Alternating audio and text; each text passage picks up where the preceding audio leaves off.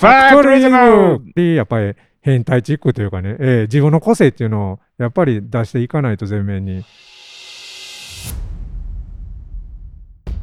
ファクトリズムラディオオフィス縁日の高間です。本日は大阪府八尾市八尾空港近所で別注装飾金物を制作されている工場様クロームス様です。この工場はまるでアートギャラリーのよう。ステンレスのアート制作物が等間隔に並べられておりまして、これまたガラス扉、このガラス扉から差し込む光を受けて、作品が何とも言えない美しさを醸し出しております。お話を伺うのは、この工場を運営されている長澤さん、こんにちは。こんにちは。こんにちは。よろしくお願いしますよろしくお願いいたします。はい自己紹介簡単にお願いします。えーと、紹介に預かりました、クロームズ株式会社のはい代表取締役をしております、長澤貴則と申します。どうぞよろしくお願いいたします。よろしくお願いいたします。そうですね、私ところは、はい。普段別注装飾金物と先ほどちょっとおっしゃっていただいたんですけども、ええあのーまあ、内装を手掛けておられる企業様から、はい。まあ、一点一点の、はいまあ、制作物って言ったら重機であるっていうのは、じまあ、重機っていうのは何かと申しますとテーブルであったり、テーブル、はい。まあ、ショーケースみたいなものシであったり。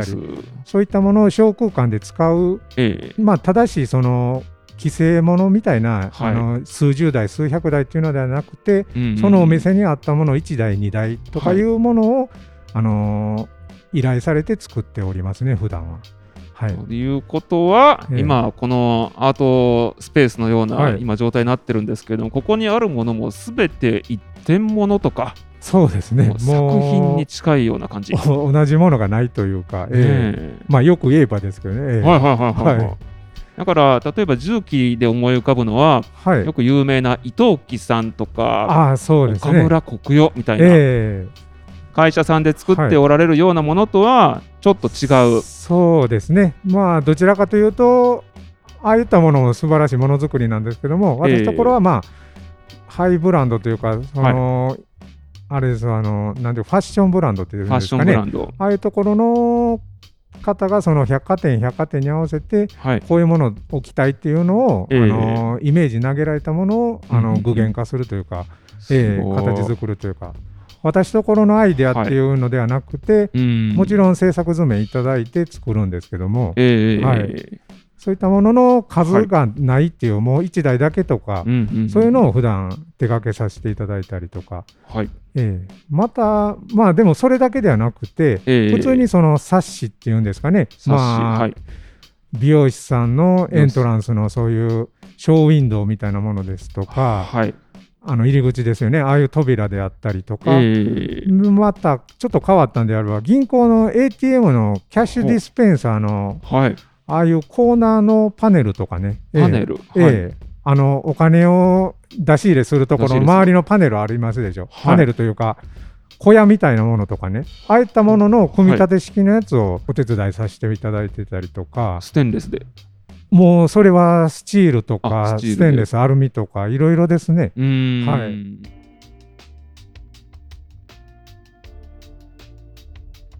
ほぼほぼそういったのはスチールなんですけども、はい。ええただまあ、ステンレスも結構携わせていただいてて、うんうんうんええそれでステンレスをちょっと自社のところではいろいろ使わせてもらって、はい。ええいろんな取り組みというかチャレンジしているところですね。うーんかなり幅広く手掛けていらっしゃるんですね。そうですね。はい。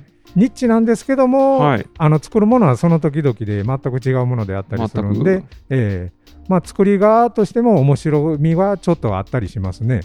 ええなんかそんな感じがしますね。あのーなんと言うんだろう、ええアート作品に近い感じですよね。そうですね。本当にそういったものも含まれてたりとかするので、えあのーでセオリーっていうか、はい組み方とかがないんですよね、うん形から。どうやって組み上げようかみたいなことをこちら側でちょっと思案したりとか、アイディアを出して、はい。じゃあこうやって組んだらできるかなってみたいなんで毎回毎回がなんかチャレンジというか。え。すごい。あのさっきおっしゃっていただいた例えばハイブランドのファッションブランドってええ。もし名前が出せるところがあれば、ええ。あのリスナーというか聞いていただいている方がイメージできるところって何かあるんですかね？もうそれが30系40系なんでその、名前出せるとこは一切なくあて名前はちょっと出せないけれども、ええ。誰もが知ってるるような。そうですね。多分まあ名前言えばあああっていうところとかも、えうんうんうんうん。え触らせていただいたりはしてるんですけどもちょっとなかなかそういったところはね、はい。えなかなかそこがもどかしいところですけど、ええ。まあ多分あ名前聞いたら本当に多くの方があえそのブランドみたいえな感じの印象を持たれる。はい。ところの内装というかえオブジェというかそうですね。い造作っていうかそのまあ内装のまあなんていうんですかねパネルっていうか、ええはい。作り物はあるんですけど、ええ。ええまあでも主に本当にテーブルみたいなものとか、はあ、はあはあええはあ。ハンガーみたいなものとかへえ。そっちの方が多かったりしますかね。テーブルなんかを金属ステンレスで作られる。そうですね。ステンレスもしくはスチールとかで。たまにアルミでやったりとか、ね、真鍮とか銅とかはほぼないんですけど、はい。ええまあ、たまにそんなんもあったりとか、ええ。うんうんうんうんなかなかこの音声だけでは伝わりづらいところがあるかもしれないので、はあ、参考までに、まあ、一つ、まあ、こういう今手に取っているものがこれ何でしょうか、あそれで ちょっとはい。最近の取り組みで、はい、あのお抹茶碗を作ってたりとかね ステンレスで。ちょっと多分どはこにもないんちゃうかなと思って、まあ、こんな変わったことする人自体がいてないやろなと思いながら、はい。ええでも何かやっぱりええ。今こういった取り組みというか自社で何か発信しようっていう中ではい。まあねどうせやるなら誰もやってないようなこととかをうん。やってみたら面白いんじゃないかなっていうので、ええ。はいよりやっぱり世の中見てるとはい。個性化してるというかその SNS で発信したりすることとかでもね。はい。だからその個性をより大事にするというかはい。そういう世の中なんで私たちもより自分たちの個性を発信できるようなものを、ええ。ええものづくりをしようかなっていうので、えめちゃくちゃ個性的ですもんねこれ。え そうですねあの見てくれを説明、これどう説明したらいいんですかね、これお抹茶碗の形をしてるんだけれども、ええ。これステンレスでできてるもんだから、風合いが全然違うんですよね。そうですね。あのー陶器だとね、はい。なんていうんですかね。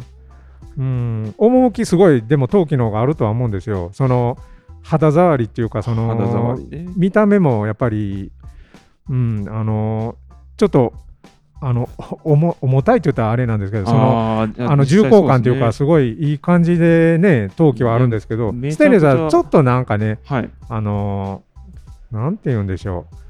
そういった感じがないでしょこのキラキラしてて。はい、そうですね、ええ。今私が見てるのは、ちょっとマットな質感でありながら、でも鈍色に輝いてるこの側面がすごい美しくて、重厚感ありますよ、でも最近ちょっとあの陶器のはい。お茶碗でも、あの釉薬でねあの、はい。銀に似せてる銀というか銀。あのーなんていうんですか？銀鉄鉄じゃないですわ。その、え金属みたいな質感っていうんですか、はい。ああいったね、ことをされてる方も結構おられると思うんですけど、えはいはいはい。まあどうせやったらそのまま金属でやってみたらどうかなっていうのが、うえん。えそうですね。そんなまだろっこしいことをするぐらいだったら、いやからまどろっこしいとか金属それ素晴らしいんですけどね、はいはいはいはい。こちらも同じくお抹茶碗ですか？そうですね。あのーやはりその平面というかそのままの板の状態とかフラットな状態だと、はい。やはりその景色があんまり面白くないんうで、波紋のような形をちょっとあのー表面に側面に。ええ表現してみたりとか。お抹茶碗の側面に水がポトンと垂れた時の広がっていく波紋のような模様が配されていえて、それがこのステンレス独特の輝きでキラキラ輝いているのがすごい美しいお椀ですね。ええ。ありがとうございます。はい、すごい。こんなの見たことないです そうですね。僕しかやってないちゃうかと思ってこんなんはね。もねもしかしたらね、世界に一つかもしれない。実際世界に一つでしょ、こんなもん。そうですね。ええというものに囲まれているんですよね、このアートスペース。はい用途がよくわからないものもたくさんなんですけど、用途っていう考え方じゃなくて、アートっていう考え方なんですよね。そうですねもうどちらかというと私自身がそういった感覚で作ってますんでね、ええはいそうですそこら辺を模索しながら、ええただまあ作品にばっかりなると、はい。やはりそのアートの世界だけになってしまうんで、ええ。そこを今ちょっとアートと、はい。まあ作品と商品の間っていうんですかね、何何かそこに出口とか糸口っていうか、はい。今模索してるんですけどね。はい。そうかなるほどね。産業の中に組み込まれていくええ。ような道筋を模索されているということですか？そうですね、産業、まあでも、そこの、まあ、よく言うスタバのサードプレイスじゃないですけど、はいはいはい。その商品にももう一つどこかの住みかっていうか、ええ。えー発信の場がないかなっていうのとかがね、えうーん自分の中ではそれをはい目指したいなと思ってるんですけど、うん。はい、何か具体的に取り組まれていることとかもあるんですか？そうですね。今大阪産業局さんがはい。主催されてるそのええ。大阪商品計画っていう、はい。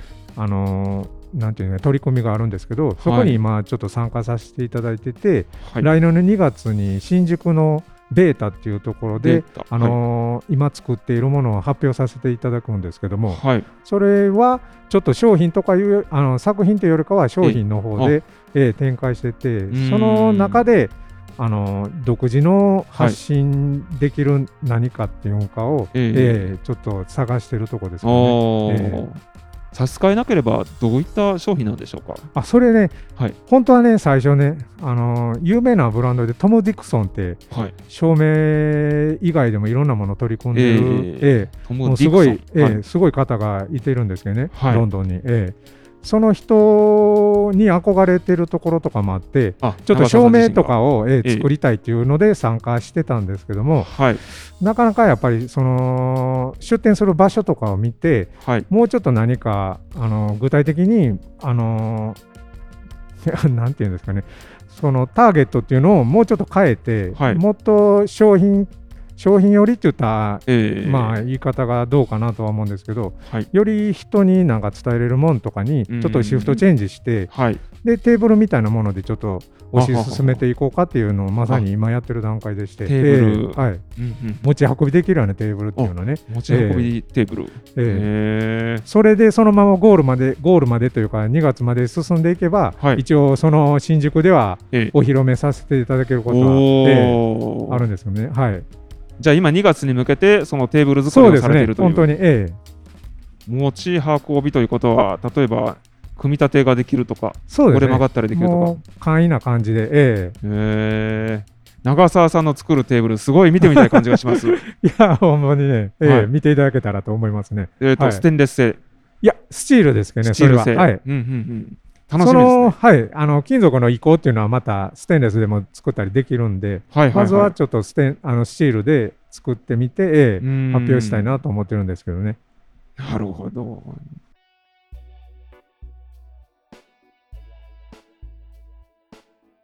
ちょっと聞いてみたいと思いましたのがね、ええ。中澤さんのクロームスさんはい。では、ずっとこういう一点物とか、えートアートの感覚があるようなええ。製品作りをされてきている。では全然ないですね。ではない。もともとそうですね、あの勤めてたところが、はい。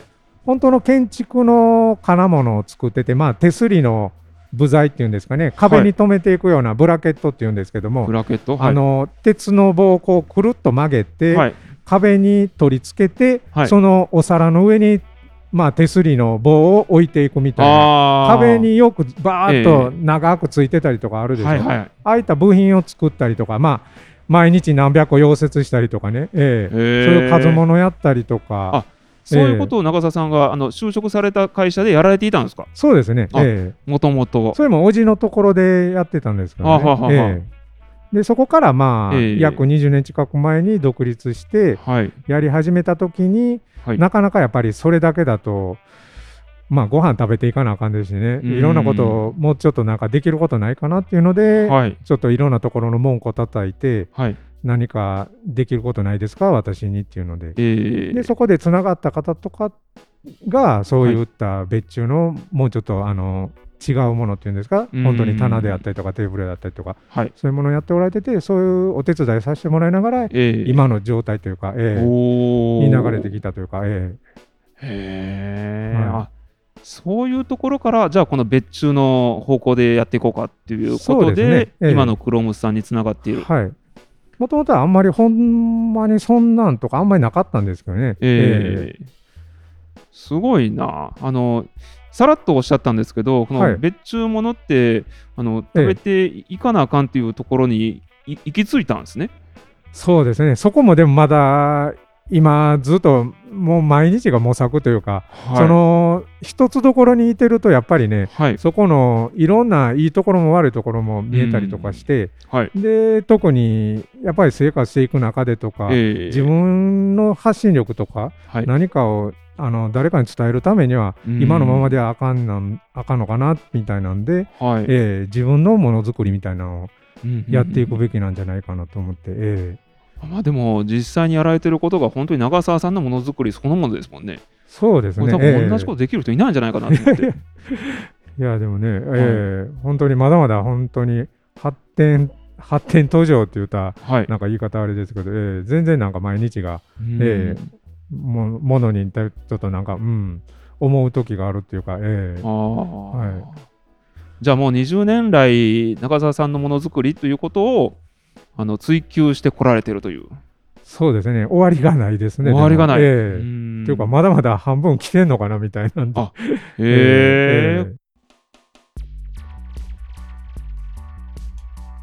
こんだけ美しいものづくりをされえてやればやるほどなんか深みっていうか、そのまあお茶の世界でも誰か沼やとかなんか言うてましたけど、えものづくりってやればやるほど多分そういうなんていうか深いところに落ちていくような気はしますけどね。えああの知れば知るほどっていうか、ええ。はい。だからそれを思った時に自分のそのクオリティとか見てたらええ。全然なんか世の中のすごい人見てたらね、うん。こんなもんじゃないなっていうのがうん日々感じたりとかして、ええ。なるほどな。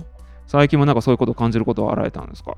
そうですね。ちょっとあのーなんていうんですかな、あのーロエベって、それはちょっと私、別に手掛けてるとかなんでもないんですけど、えそこが世界の工芸家に向けてえ、はい。ロエベクラフトプライズっていうのをやってましてね、はい。な何かというと、まあ、いろんな世界中の工芸家、まあ、それは金属だけではもちろんなくて、はい。まあ、陶芸でもあったりとか、はい木工作家であったりとか、まあ、うんうんうんガラスでも、まあ、至る工芸さんたちからはい。あの出展していただいてね、あのええ作品を。はい。で、そこで、あのまあ、一応賞レースみたいな形で賞付けはするんですけど、はい。選んだ方たちをええ今度は工芸家としてちゃんと食べていけるような後押しをしてるみたいな取り組みがあっえて、でそれを知った時に面白いなと思って、はい。まあ出してみようかなと去年とか思ってたんですけどコロナでまあちょっとたまたまそのあれ自体がなくて、ああ。ええで今年あったんでちょっと出してみたりとか、ええ。でその中でああなんかまだまだ全然やなとか思ってね、うーん。ええ作りながら、ええ。それは誰か他の工芸家さんと比そうですね、ええ。べてみて。そうですね。はい。ああ、そうなんですか。ええ。どういうところが？私から見ると、なんかこんなすごいものができる人なんてっていういや思っちゃうんですけど。やっぱりそんな、まあ、比べること自体が、まあ、自分の、ね、カラー出せればいいっていうのがもちろんあるんですけど、でもやっぱり素晴らしい作品とか見るとやっぱり自分はまだまだやなっていうのが中澤さんはもともと自分の中でのハードルが高い方というか、いやハードル低いですよ結ハードル構。ハードル低いんですか？ええ。やけどそれをちょっとずつでも、はい。なんていうんですか、ええ作り上げていく中で、うん。なんか、うん、全然低いハードルやなっていうのが。うーん。だから上げていかなあかんなっていうのを逆にねあ、ー。えちょっと話は変わるかもわからないんですけど、長澤さん自身はあの幼い頃からそういうアート作品に触れたりとか、あと芸術的なものがお好あんまり。なかったですけど、その粘土でなんか物作ったりとかね、ちっちゃい時とか、ええ。そういうのとかプラモデルであったりとか、やっぱり何かしら手を使って何かやってるのが好きやったりとかして、はいあー。あとは外にも遊びに行くんですけど、ええ。一人の時間で何かずっと、はい。まあ自分の世界にこもってるみたいな感じですかね。その自分の中の自分と対話してるっていうか、なんか、はいはいはい。ええ。なんかそんなんが好きで、ええものづくりに今も精通してるのかなって、えー思いますけどね。ええじゃあ幼少期はプラモデルとか粘土細工とか、ええ。あとは外でも遊びながら、えい部屋に家に帰ってきて自分との対話をされてえいた。そうですね、ええ。どどんな対話をしてたんですか？対話というか、もう まあ、うん、あの、うまくいかないことが多かったんですね、ちっちゃい時そあーのもの作っても。なんか、ええ。切り離す時にはい。部品切ってしまったりとかね、あーありますね。なんか最後、なんかパーツどっか行ってもうたりとか、はいはい。ええからそれでなんかああなんで俺いつもこんなんやみたいなんでね。ねちゃんとその形作られた完成品をちゃんと作れたらなっていうのとか、はい。だから全然 ダメな子でしたっていうか。いえいえいえいえいえ。じゃあでもものづくりが子供の時からずっと好きでいらっしゃったんですね。そうですね。嫌いではなかったですね。どちらかというと好きでしたかね、ええ。就職されたところも、えっと、なんなんていうんでしたっけ？この。ああそうですね。ええ。ええ。それもでもまあ本意でそこに入ったっていうんではないんですけどね、はいはいはい。まあ自分のね親族というコネで入っただけで、え えだからその、、はい。ろんなものづくりを目指してって入った方とか全然一線隠してるというか、うえーん。えもう成り行きでなっただけみたいなところがあるんで。あだから全然そんな褒められたところも何もなくて。ーいえいえいえ。いえ。あのすごくとんがとんがってますよ、でも今のあの そうですね。状態は。あのやっぱり八尾の変態の人らを見てたら、はい、自分も変態に行かなあかんのちゃうかな変態に行かなあかんのちゃうかと。ええ。はい、やっぱり世の中今キーワード変態ちゃうかなと思ってね。変態っていうのはどういう状態なんですか？強いっていうかもう個性やっぱり主張されてる人っていうのもやっぱり魅力をやっぱりすごく感じるんで。はい。だから私もそのまあ魅力を感じてもらうためにやってるわけではないんですけど、ええやっぱり何か発信力っていうか。人より何かを発信しなければいけない時っていうのは、はいよりやっぱり変態チックというかね、えーうん自分の個性っていうのをやっぱり出していかないと前面に、はい。えちなみに、八尾の変態さんっていうのは、あの名前出せーあせることできるんですか？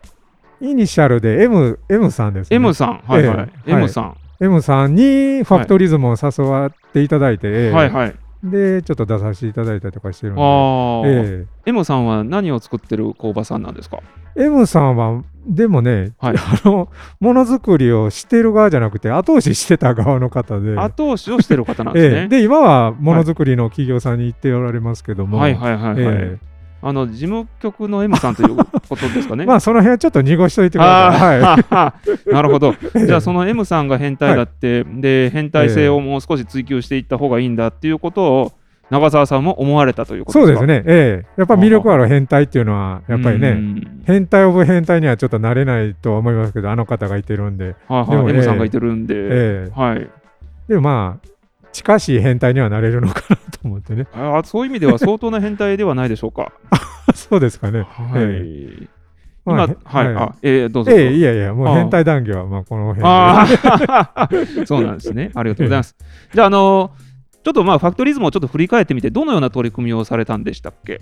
あ今回はそうですね、あのバングル作りをしまして、バングル作り。ええ腕輪ですね、バングルっていうか。はいええあこれですか？そうです。はいはいはいはい。まあ普通ね、装飾品であれば銀であったりとか、はいね、あのプラチナみたいなもっと高級なものとかね、金とかありますけども、はい。まあ、ステンレスを腕輪にしても全然はい。いいんじゃないかって、まあサージカルっていうか、ね、うんうんうんあれが全然ね、害がないですしね。あ、かっこいいですね。なんえか。えで、それで、あの土目って言って、ええあの金槌ではい。表面をトントントントン叩くんですね。はいはい。で金槌の形によって生まれる模様っていうのがもう一つとして同じものがないんで、ええあのここで何か体験して個性を持って帰ってもらおうと思った時にはい。ああこれって一人一人のもう模様が出るっていうかねうんその個性が出るんでこれ面白いんちゃうかなと思って、はいはいはいはい。ええ今回やってみようかなっていうので確かに今、ちょうど長澤さんが右腕につけていらっしゃるこのバングル、